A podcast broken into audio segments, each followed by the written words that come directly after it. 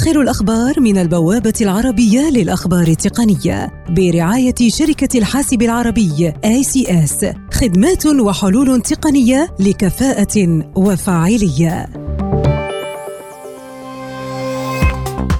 جوجل تغلق بشكل رسمي شبكتها الاجتماعية جوجل بلس وتبدأ في حذف جميع حسابات العملاء الشخصية والتجارية بعد حوالي ثمان سنوات من إطلاقها وذلك بسبب معدل الاستخدام والمشاكل الأمنية.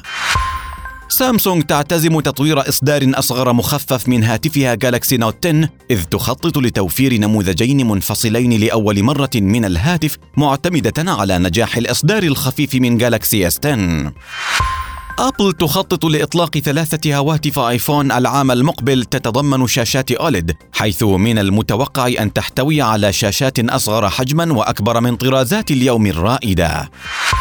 شركة أتش إم دي جلوبال تكشف رسميا عن هاتف الفئة المتوسطة الأحدث من نوكيا نوكيا إكس 71 يتضمن الهاتف كاميرا خلفية ثلاثية العدسة بحجم 48 ميجا بكسل ويعتبر أول جهاز من نوكيا يشتمل على ثقب في الشاشة لاحتواء الكاميرا الأمامية. شركة أوبو تكشف عن هاتفها الجديد أوبو A7N الذي يمتاز بذاكرة رام أكبر ودقة أعلى في الكاميرا الأمامية مقارنة بهاتفها أوبو A5N الذي أعلنت عنه الشهر الماضي.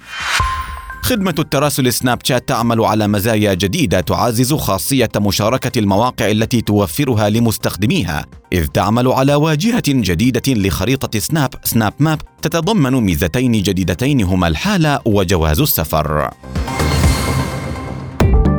آخر الأخبار من البوابة العربية للأخبار التقنية برعاية شركة الحاسب العربي ACS خدمات وحلول تقنية لكفاءة وفاعلية.